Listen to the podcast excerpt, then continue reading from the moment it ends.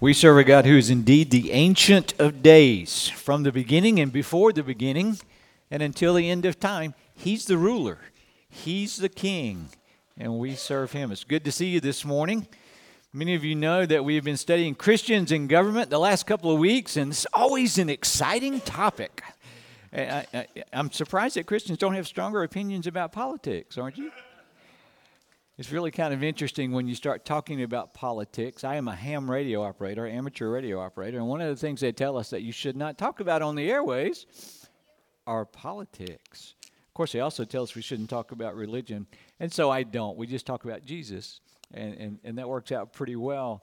But now I want to uh, continue where we started last week. We started, as Oregon read just a little while ago, in Romans chapter 13, verses 1 through 7, and we spent most of our time in the first two verses, uh, which simply says that we are to submit to government, that go- ruling authorities, that they are authorities placed in position by God. They are His ministers and they are His servants. And then we, we announced last week we would continue this week with the with the question: What happens when government's wrong? What happens when government gets it wrong? And I've had several people during the week and even this morning say, "Boy, can't wait to hear what you've got to say about this." And I'm, t- I'm excited too. I can't, I can't wait to see what we have to say about this. I, I was talking to Parks earlier. I, I will tell you, this could easily be a seven sermon series, easily. It could be a book, and many people have written books on it, but we're going to kind of skip through some things this morning. But I do want us to remember some key truths. Let every person be subject to the governing authorities, for there is no authority except from God and those that exist have been instituted by God. Therefore, whoever resists the authorities resists what God has appointed, and those who resist will incur judgment or damnation or condemnation. Let's pray. Father, thank you again for the truth of your word, eternal truth that abides forever. Thank you that you have given us, as our King, our Constitution. You've given us our laws, our rules. You've given us the things that we are to know and to do and to be. And I pray, Father, this morning that you will take control of this service, that you will instruct us, that we will bow to the wisdom of your word, that we will not misinterpret, we will not read into the text anything that's not there, but that you will bring out of the text truth that we can apply to our lives by your power as we acknowledge you as the Ancient of Days, as our King, as our ruler remind us that we have a dual citizenship, if you will. We are citizens of heaven first and foremost, and you have our ultimate and utmost allegiance. And yet we live here in a world where there are earthly governments, and we are to submit to their authority as well, except when we're not. Give us wisdom to know the difference. In your name I pray. Amen. All right. Now I'm glad just a few things to remember.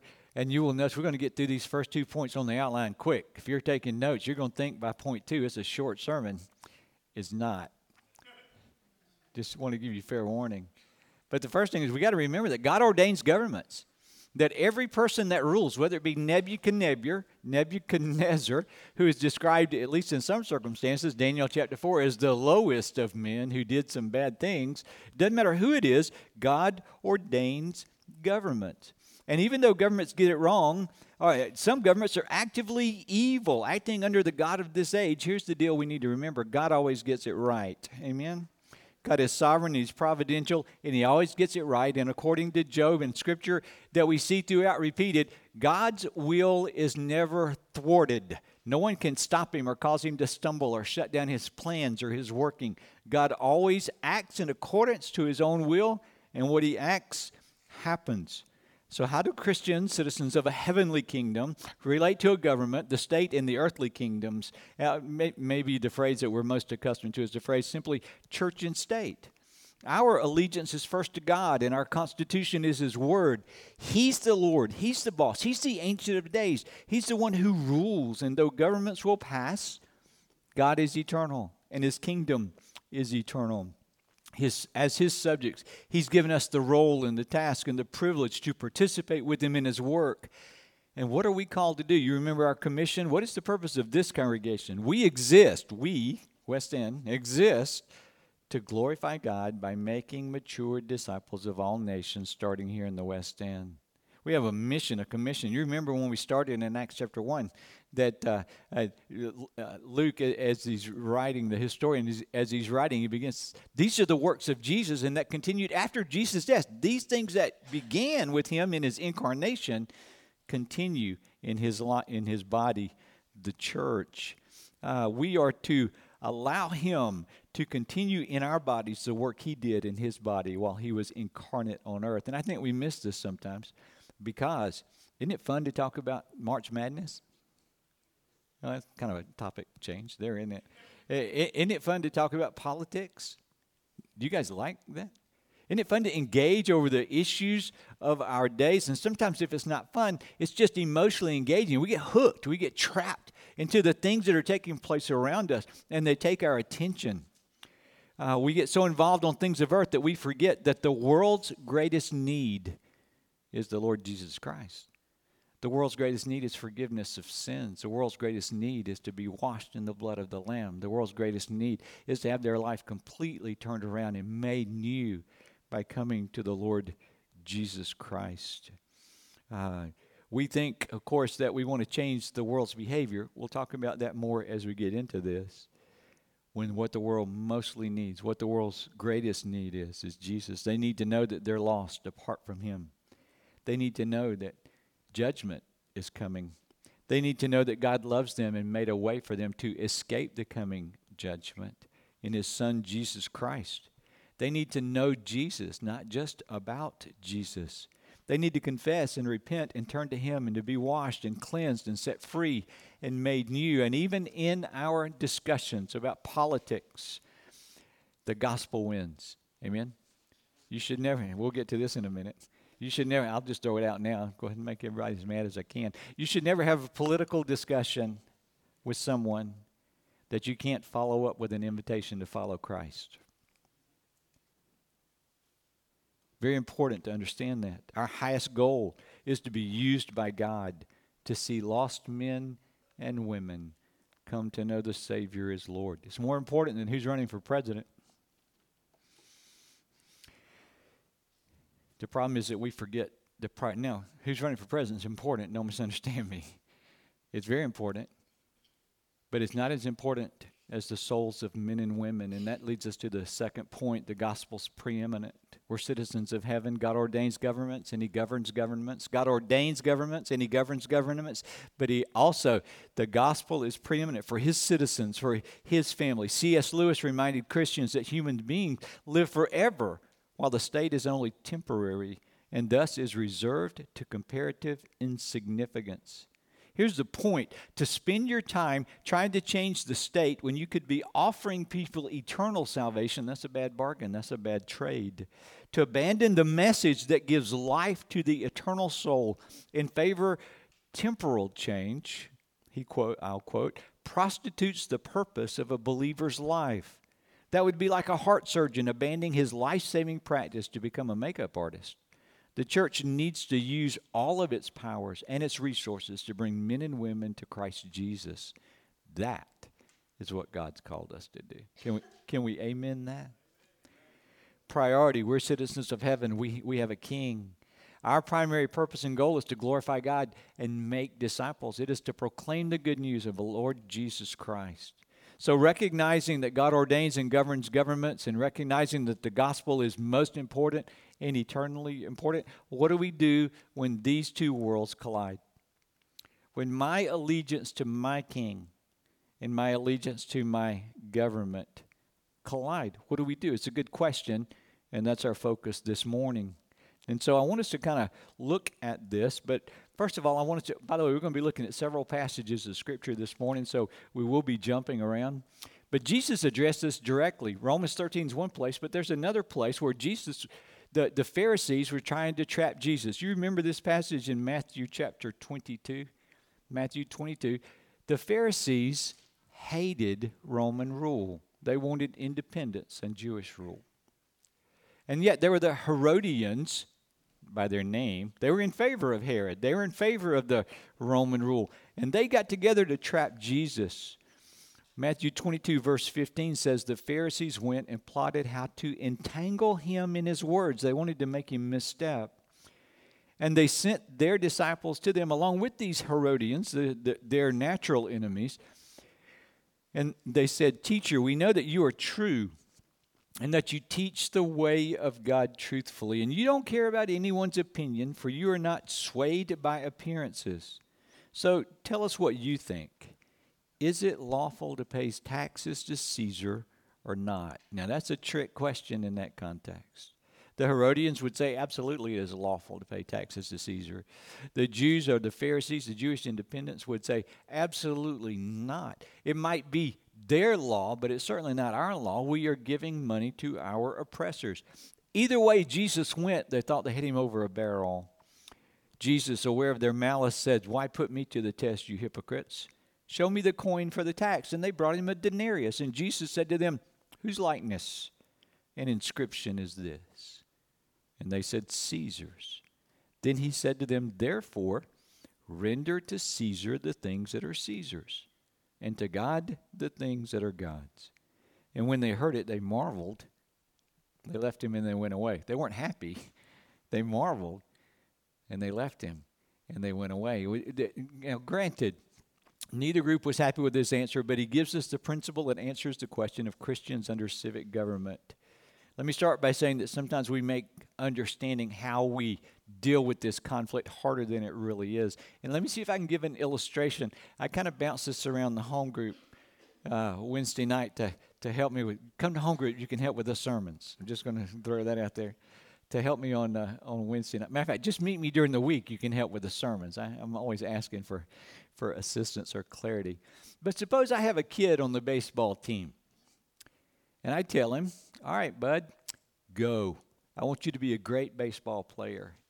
And when you are on that field, the coach is the boss. When you're practicing, when you're playing, you honor him and you respect him.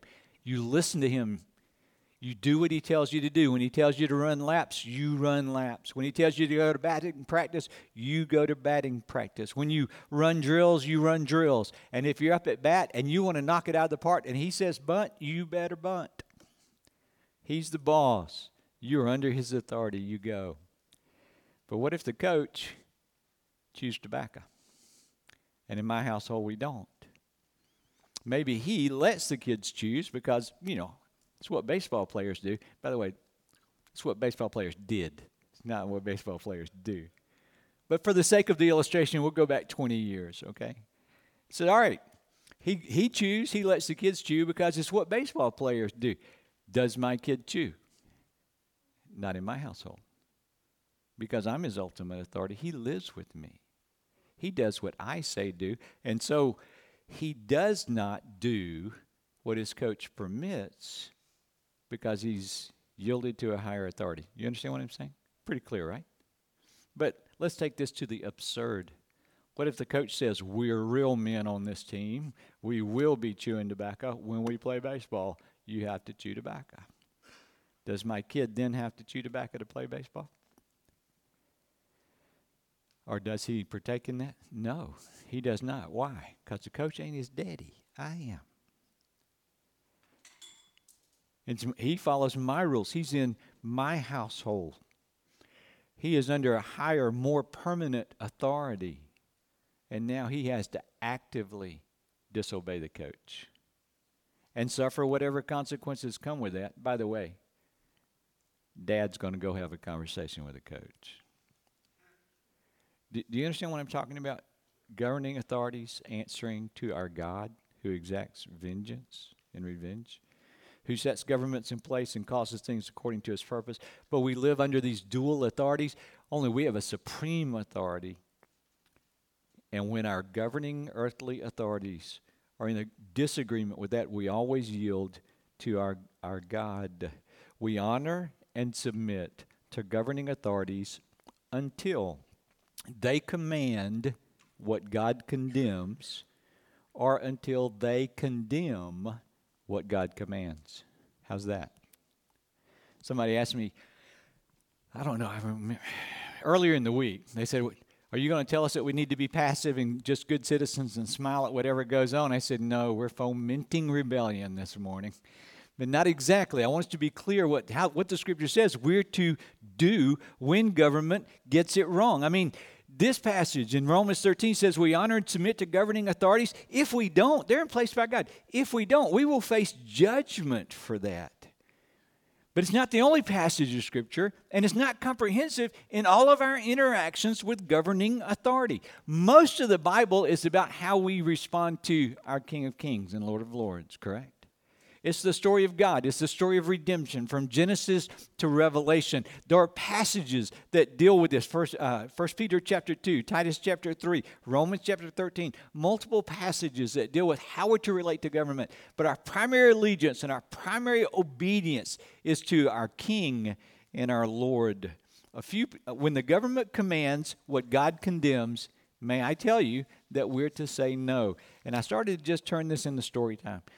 But, but can I give you some examples from Scripture when people said no to their government?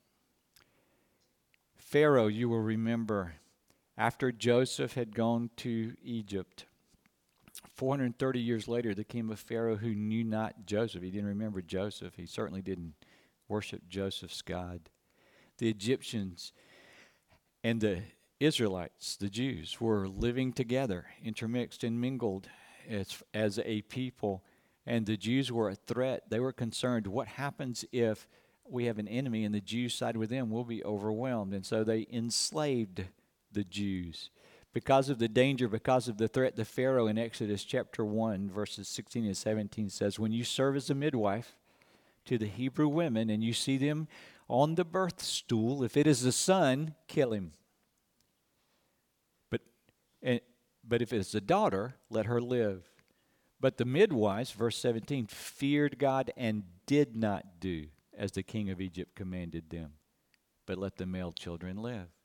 So the midwives disobeyed a command from Pharaoh, from their king. Well, it didn't please Pharaoh that they did so. And so he said, Well, if you won't kill them at birth and call it a stillbirth or murder at birth or uh, post delivery abortion, if you will, he says, then when the baby's born, if it's a boy, throw him in the river. If it's a girl, she can live, but it's a boy, throw him in the river. Moses' parents disobeyed. A few verses later, Pharaoh commanded all his people, Every son that is born to the Hebrews you cast into the Nile, but you shall let every daughter live. Now a man from the house of Levi went, and he took as his wife a Levite woman. Her name was Jochebed. The woman conceived and bore a son. And when she saw that he was a fine child, she hid him for three months. When he got to where she couldn't hide him, she made a little basket. She laid the baby in the basket. She had her daughter take it to the river where Pharaoh's daughter was bathing, and it floated down the river. And Pharaoh's daughter picked that baby up, took it home, raised it in her home. And Jochebed, the mother of that child, was brought in to nurse him and to be his nursemaid his nana, I don't know what it's called, to raise him there. And that was Moses that God used to deliver his people. There's another story later on. After Moses' death, Joshua is leading the children of Israel into the promised land. And their first big battle is the Battle of Jericho. You remember Joshua fit the Battle of Jericho and the walls came tumbling down? Before the walls came tumbling down, Israel sent spies into the land. And the spies, the, the, the citizens of Jericho and the pol- politicians of Jericho knew the spies were coming.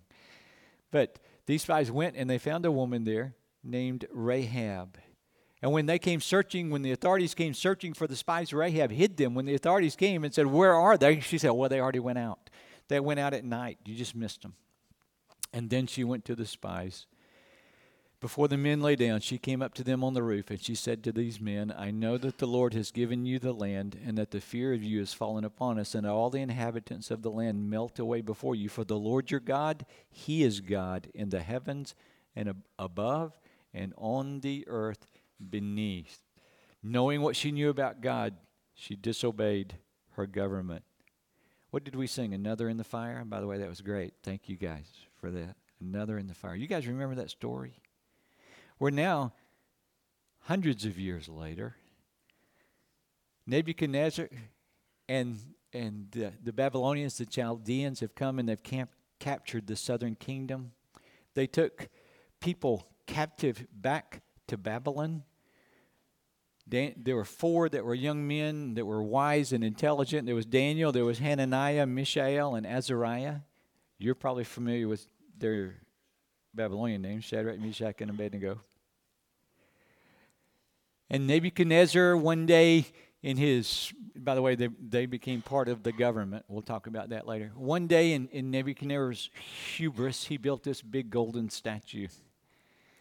And he decided everyone was going to have to kneel and acknowledge that he is the king and everyone when the when the when the band played if you will when the when the when the trumpets and the timbers were struck everyone was to kneel before this statue and shadrach meshach and abednego or hananiah mishael and azariah they refused they did not. And there were those who saw them who didn't like them and were jealous, and they came and reported it to Nebuchadnezzar. You think that the king Nebuchadnezzar was happy about that? J- just listen to the story. Nebuchadnezzar was in a furious rage, and he commanded that Shadrach, Meshach, and Abednego be brought. And so they brought these men before the king, and Nebuchadnezzar spoke to them, and he said, Is it true what I've heard about you, Shadrach, Meshach, and Abednego? that you do not serve my gods, that you will not bow and worship the golden image I have set up. Now, we'll give you another chance. If you're ready, we're going to have the horn and the lyre and the trigon and the harp and the bagpipe and every kind of music. We're going to play it again. If you're ready, you fall down and you worship the image I have made, and everything will be okay. Here's your chance. Everything will be okay. But if you do not worship, you shall immediately be cast into the burning fiery furnace. And who is the God who will deliver you out of my hands? He's got the authority. He's got the soldiers. He's got the method of punishment. Shadrach, Meshach, and Abednego answered and said to the king, and by the way, what would you have said? They answered and said to the king, O Nebuchadnezzar, listen to their Listen to the words. O Nebuchadnezzar, we have no need to answer you in this matter. If this happens, if this be so, our God whom we serve, he is able to deliver us from the burning fiery furnace. And he will deliver us out of your hand, O king. But if not, O king, be it known to you that we will not serve your gods, and we will not worship the golden image that you have set up. Nebuchadnezzar was even more enraged and more filled with fury. The expression of his face was changed against Shadrach, Meshach, and Abednego. And so he ordered the furnace not just hot, but heated seven times hotter than it had been. And he ordered some of the mighty men of his army to tie Shadrach, Meshach, and Abednego up and to throw them into the burning fiery furnace. Then these men were bound in their cloaks and their tunics, their hats, and other garments, and they were thrown, fully dressed, fully clothed, into the fiery furnace.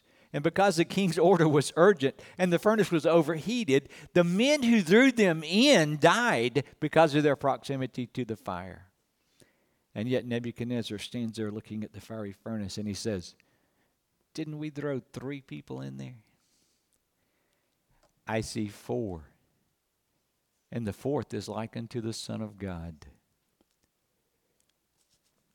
Then Nebuchadnezzar came near the door of the furnace and he called to them, Shadrach, Meshach, and Abednego, come out. And they did. And the Bible says that when they came out, their clothes didn't even smell like smoke. God delivered them. And the result of this was their disobedience and their tone and all that took place in God's deliverance, the result was that Nebuchadnezzar said, Blessed be the God of Shadrach, Meshach, and Abednego, who hath sent his angel and delivered his servants, and trusted in him, and set aside the king's command, and yielded up their bodies rather than serve and worship any God other than their own. Now, Nebuchadnezzar goes a little overboard. He says, I make a decree that anybody who speaks anything against their God shall be torn limb from limb. How, I bet Sunday morning attendance was really good after that. But is it not the tendency of governments to overstep their authority? So, what do we do? I could go on. Matter of fact, I am going to go on for just a minute. You remember Daniel in the lion's den? Daniel is no longer a young man. He's probably about 70 years old. Nebuchadnezzar is no longer the ruler. As a matter of fact, Babylon's no longer in charge. Now it's Persia. Some folks come to Darius, the king at the time, and say, You ought to make it a rule because you're such a good king that nobody can pray to anybody or ask anything of anybody but you for 30 days. And they did this because they knew Daniel prayed three times a day, opening his window toward Jerusalem and prayed publicly three times a day. When Daniel knew that the order had been written, he opened his window and he prayed as he always had. Folks, that's civil disobedience. You do understand that. That is not doing what the local government has mandated be done. And so he prays. It's important to note that he knew what he was doing and he knew that there were going to be consequences. Of course, Darius was aware. He didn't. It, the, the people sought to trap him, said, You made the rule. You can't back off on the rule. You've got to execute the punishment. Uh, the king loved him, and the king did not want to, but he had to. And so, according to, or at least he had to according to the laws of the Chaldeans. And so he put him into the pit, hoping that he would be safe and okay. And the next morning, Daniel is delivered. And, and it's important. King Darius, as a result, wrote to all the peoples and said, Listen, you need to know that the God of Daniel is the one true God. He's the real God, and all people should tremble in fear before the God of Daniel. Let's talk about civil disobedience back in Israel. You guys remember Ahab and Jezebel? See, I, I don't know. I don't know. By the way, you guys who say the Bible's boring, shame on you. Shame on you. The Bible is one of the most exciting books that there is. Whether it's narrative history, whether it's romance, whether it's intrigue and spies and all that, the Bible is fascinating, and you see God move and work through it all. Ahab, wicked king, southern kingdom, married Jezebel, who was a Jezebel. And she hated God and hated everything to do with God. There was a man who served in his court. Actually, served in his home. His name was Obadiah. He worked with Ahab and he worked with Jezebel. He was over the home. And when Jezebel said, Let's kill all the prophets of God, we want to knock out this religion and we want to remove its influence from our government, let's kill them all. Obadiah took a hundred that he could get to and he moved them by fifties into cave and he snuck them food and he snuck them water. Civil disobedience disobeying his boss because he knew what was right and what was wrong? What about Elijah? Elijah, clearly a prophet of God. As a matter of fact, Elijah came out of the wilderness after three years of no rain. He comes out of the wilderness and he sees Obadiah. And he, and he tells Obadiah, Go tell Ahab I'm here. And Obadiah's like, I don't want to do that. he's, he's been looking for you for three years. And I'm going to go say, I found him. And when I get back, some angel's going to taken you away, and I'm going to die as a result of it. And Elijah said, I'll speak to Ahab today. Go square it away. And Ahab comes, and hey, when Ahab sees Elijah coming, what does he call him? You remember? O troubler of Israel. And he calls him out. Elijah calls out Ahab for his rebellion for his, against God, for his disobedience, for his sin, for the wickedness of his own heart. Many times we have that in Scripture. It's important that we grasp and we understand. And some of you will say, listen, all that's Old Testament stuff. What about the New Testament? I am so glad you asked. Francis Schaeffer remarked that God ordained the state as a delegated authority. It is not autonomous. The bottom line is that at a certain point, there is not only the right, but the duty to disobey the state. The story of the prophet and the politician. I've got to tell you this, and you guys probably know this. We haven't even got to the points under point three yet. Hold on, we'll get to them. We'll go pretty quick through them. This is, we got to understand the dynamics that we see in Scripture. You guys remember John the Baptist? What a preacher coming out of the wilderness, crowds coming, proclaiming the day of the Lord. Repent and be baptized. Repent and believe because the Messiah that God has promised has come. And he preaches and he preaches, and crowds come and he points to Jesus. But those aren't the only subjects of his sermon. You see, he's in the region of Galilee, and there is a Roman ruler in Galilee. His name is Herod Antipas. He is the grandson or one of the one of the sons of Herod the Great, and he was given this area there in uh, in in Galilee to rule. He was the tetrarch, which is sub king. He was the delegated political authority of the day, and he identified as a Jew. I want you to understand that's important. But one day, Herod, probably AD 26, he went to Rome as Rome's representative there. And he had a half brother named Philip. Philip had a wife 16 years younger than him named Herodia. Well, Herod fell in love with Herodia, and Herodia fell in love with Herod, Herod Antipas. Well, she was already married, so I don't know how this worked out. Historians, by the way, if you really want some soap opera stuff, go read the history on this stuff. But they worked it out so that Philip divorced from Herodia, Herod divorced from his wife, P H A E S I A L. I don't know how to pronounce it. Anyway, he divorced from her, and Herod married Herodia while they were in Rome, and he brought her back home as his wife. Leviticus says, A man shall not take his brother's wife. It is an abomination to him. We're talking about while, while he is still living. It is abomination before God. It is uncovering him, if you will. And it's a clear sin. The Jews were outraged. And at least one of the messages that John the Baptist preached was Herod, you're sinning against a holy God, and what you've done is immoral. How do we know that? Because Herod arrested John, put him in prison. But here's the interesting Herod liked John. Bible said he would listen to him gladly. Herodia didn't like him at all. It was a birthday party, and Herodias' teenage daughter, a young daughter, uh, with Philip came and she danced, and Herod was pleased, and it was one of those revelry things, and he did one of those not thought out things that religious, I mean, that civil leaders or that politicians or that people do. And he said, Oh, that was great. Listen, what do you want? You can have anything you want, up to half of my kingdom. And her mother said, I want John the Baptist's head on a platter. And so that's what she asked for. And Herod was sad but he was stupid. and he did it. He went and he brought him out, had him beheaded, had his head brought on a platter and given. John called out the government. He called out the political leader for his own immorality. He went to prison and ultimately died. A New Testament idea of confronting the government, important to note. What about the preacher and the ecclesiastical authority when Peter and John preached and they stood before the Sanhedrin? The Sanhedrin said, Shut up. You can't talk about Jesus anymore. You're causing an uproar. You're going to get us in trouble. And they said, What? You tell us what you think. Should we obey you or should we obey God? And they went right back out and preached. That's Acts chapter 4. Keep going. The first part of Acts chapter 5. Where are they found? In the temple, preaching. And it's reported again to the Sanhedrin and the, the leaders of the day and they brought, had them brought in said we strictly charge you not to teach in this name. Yet here you fill jerusalem with your teaching. And they imprisoned them. By the way there was an angelic jailbreak. And the next morning when they went to bring their prisoners to them the cells were empty and they found them back in the temple preaching. Well now the jewish leaders didn't know what to do so they beat them. Imprisoning didn't work. They beat them and the disciples responded, the apostles Peter and John responded by rejoicing that they were worthy to suffer for the sake of Christ.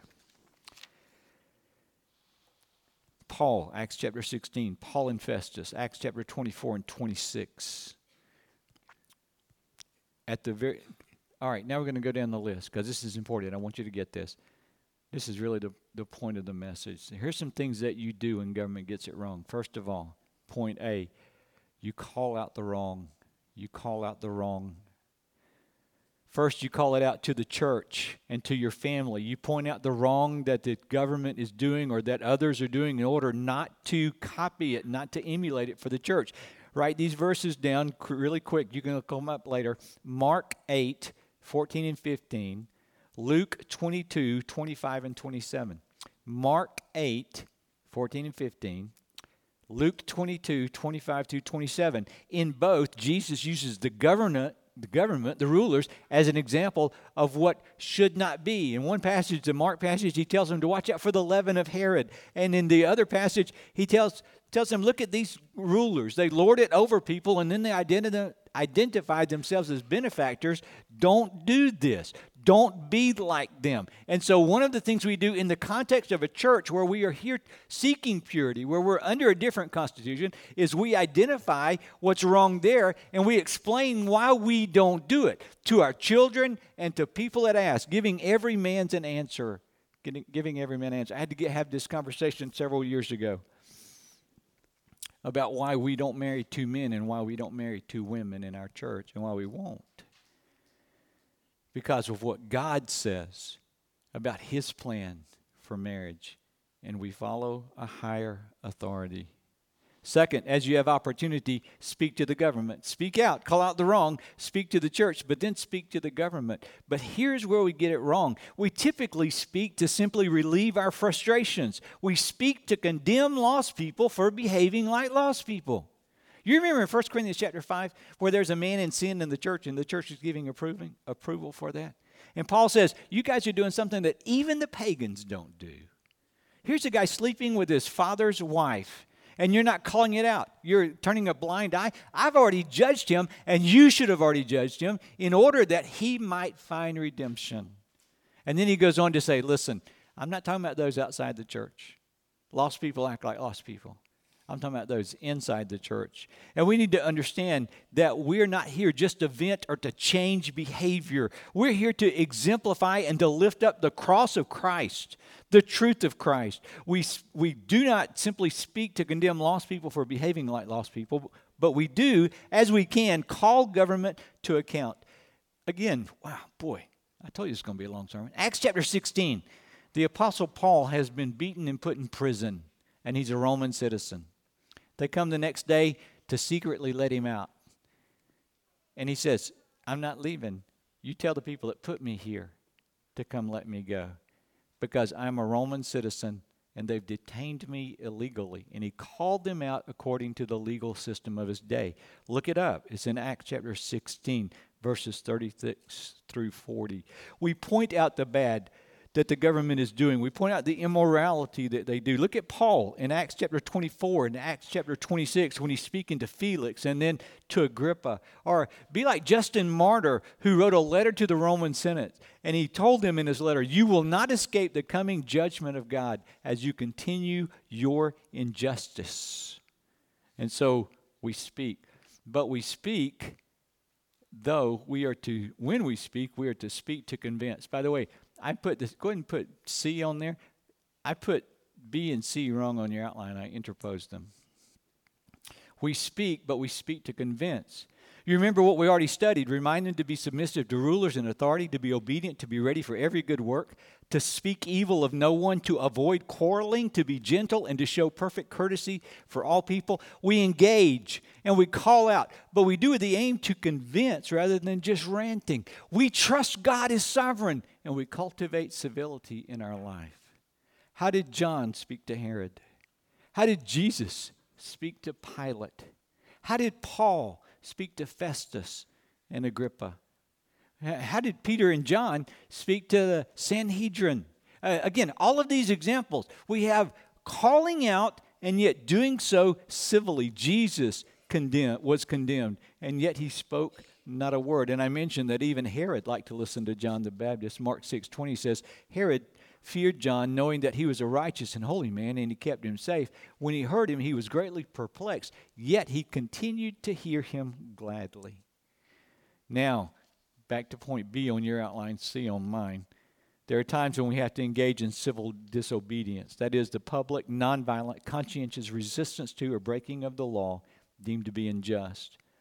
Whenever laws are enacted which contradict God's law, civil disobedience becomes a Christian duty. In those cases, we must disobey the state. That's John R. Stott. And Francis Schaeffer said God ordained the state as a delegated authority, not autonomous. Let me give you just a couple examples of this. You guys remember COVID?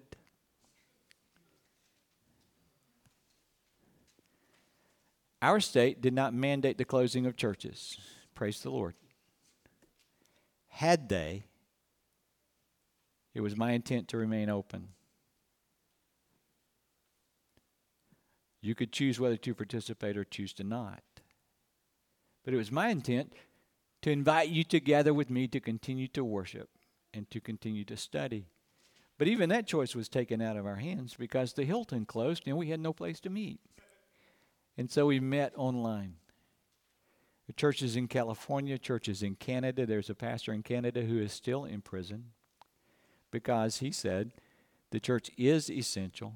God has commanded us to gather together. Now, there's more complex than that. There are churches who also said we feel like we have a responsibility, and by our conscience and by our conviction, we're going to suspend public gatherings.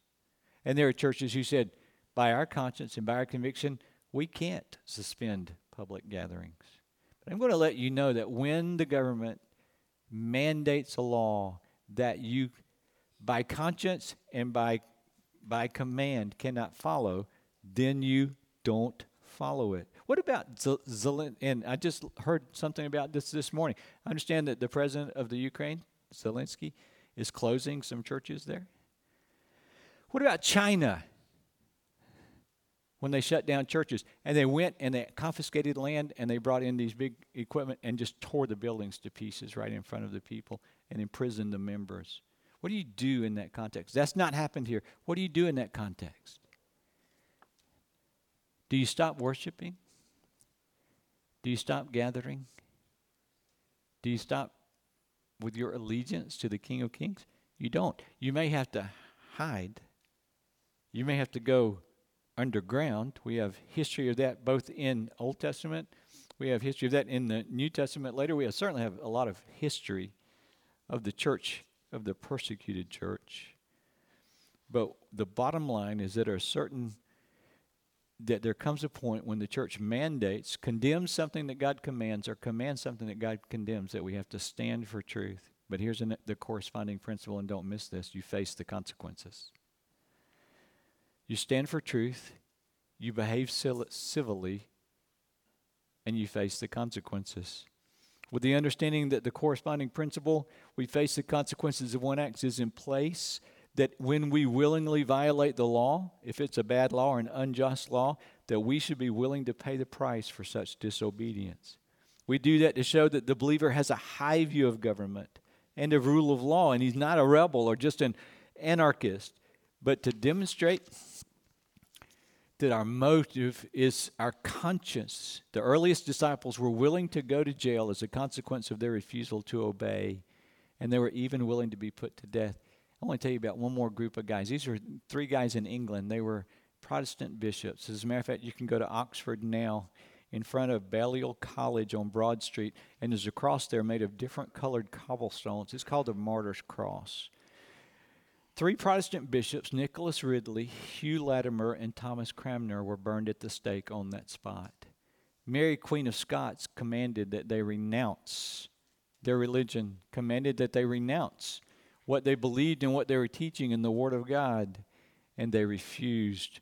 On October the 16th, 1555, Bishops Latimer and Ridley were burned at the stake, while Cranmer was forced to watch from the tower of the prison right there because they refused to obey the law that was given by the monarch of the time and to renounce their belief in Christ. The reason that Cranmer was not burned at the same time was because he had been granted an appeal through the courts. These two men stood back to back at the stake, and the last words that one of them spoke to the other, Latimer spoke to Ridley, and he said, Be of good comfort, Master Ridley, and play the man. We shall this day light such a candle by God's grace in England as I trust shall never be put out. And I told you that there may be times when the church has to go underground, when the church has to hide when the church has to flee somewhere where there can be religious freedom, which is part of the founding of this country here.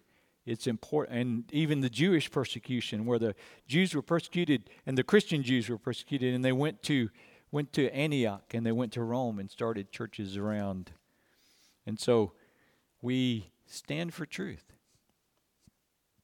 We face the consequences.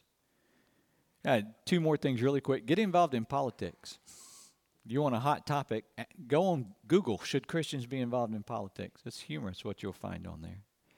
But I will tell you that we ought to serve in the government There are no commands for, for, for those who are in government when they to leave their government positions when they got saved. We talked about Shadrach, Meshach, and Abednego. We talked about Daniel, uh, who were not in the Jewish government. They were in the Babylonian and, and uh, the Chaldean and then the uh, um, Persian government.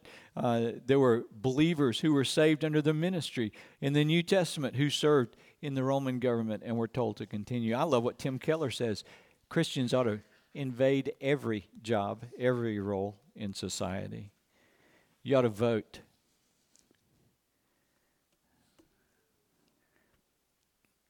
Y'all do know elections are coming up, right? One day. And they're very important and we have a responsibility to vote.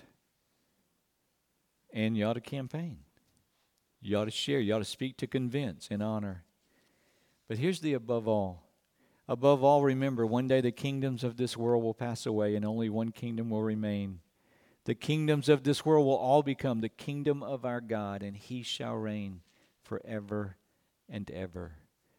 And what matters is that we share the gospel and that we pray First of all, I urge you that supplications, prayers, and intercessions and thanksgiving be made for all people, for kings, and all who are in high positions, that we may lead a peaceful and quiet life, godly and dignified in every way.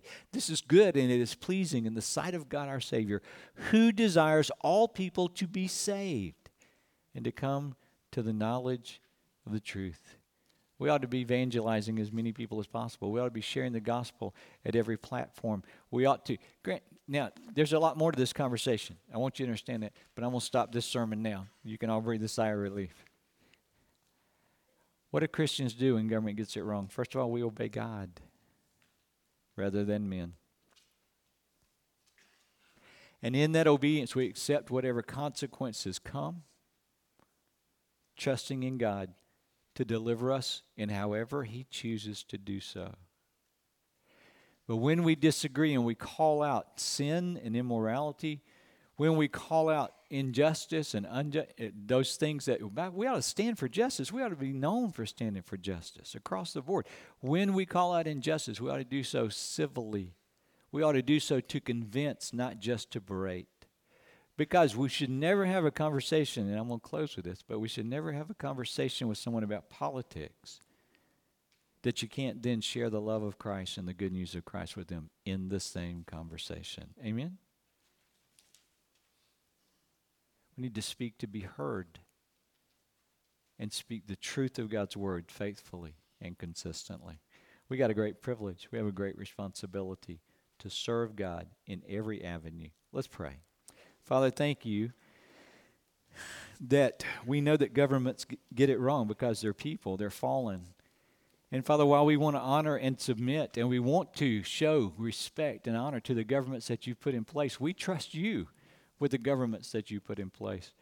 We also, Father, want to stand on truth the way that you have demonstrated in your word, that we can trust you, that we can we can we can make your name known and make your name great that we can exalt the lord jesus christ and who he is and what he has accomplished.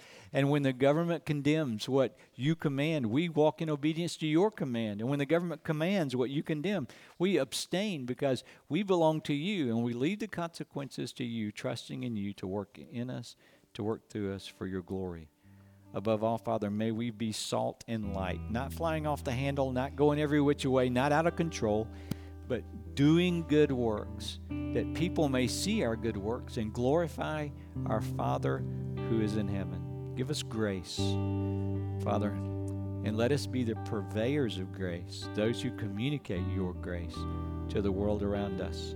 We love you and we trust you. In your name I pray. Amen.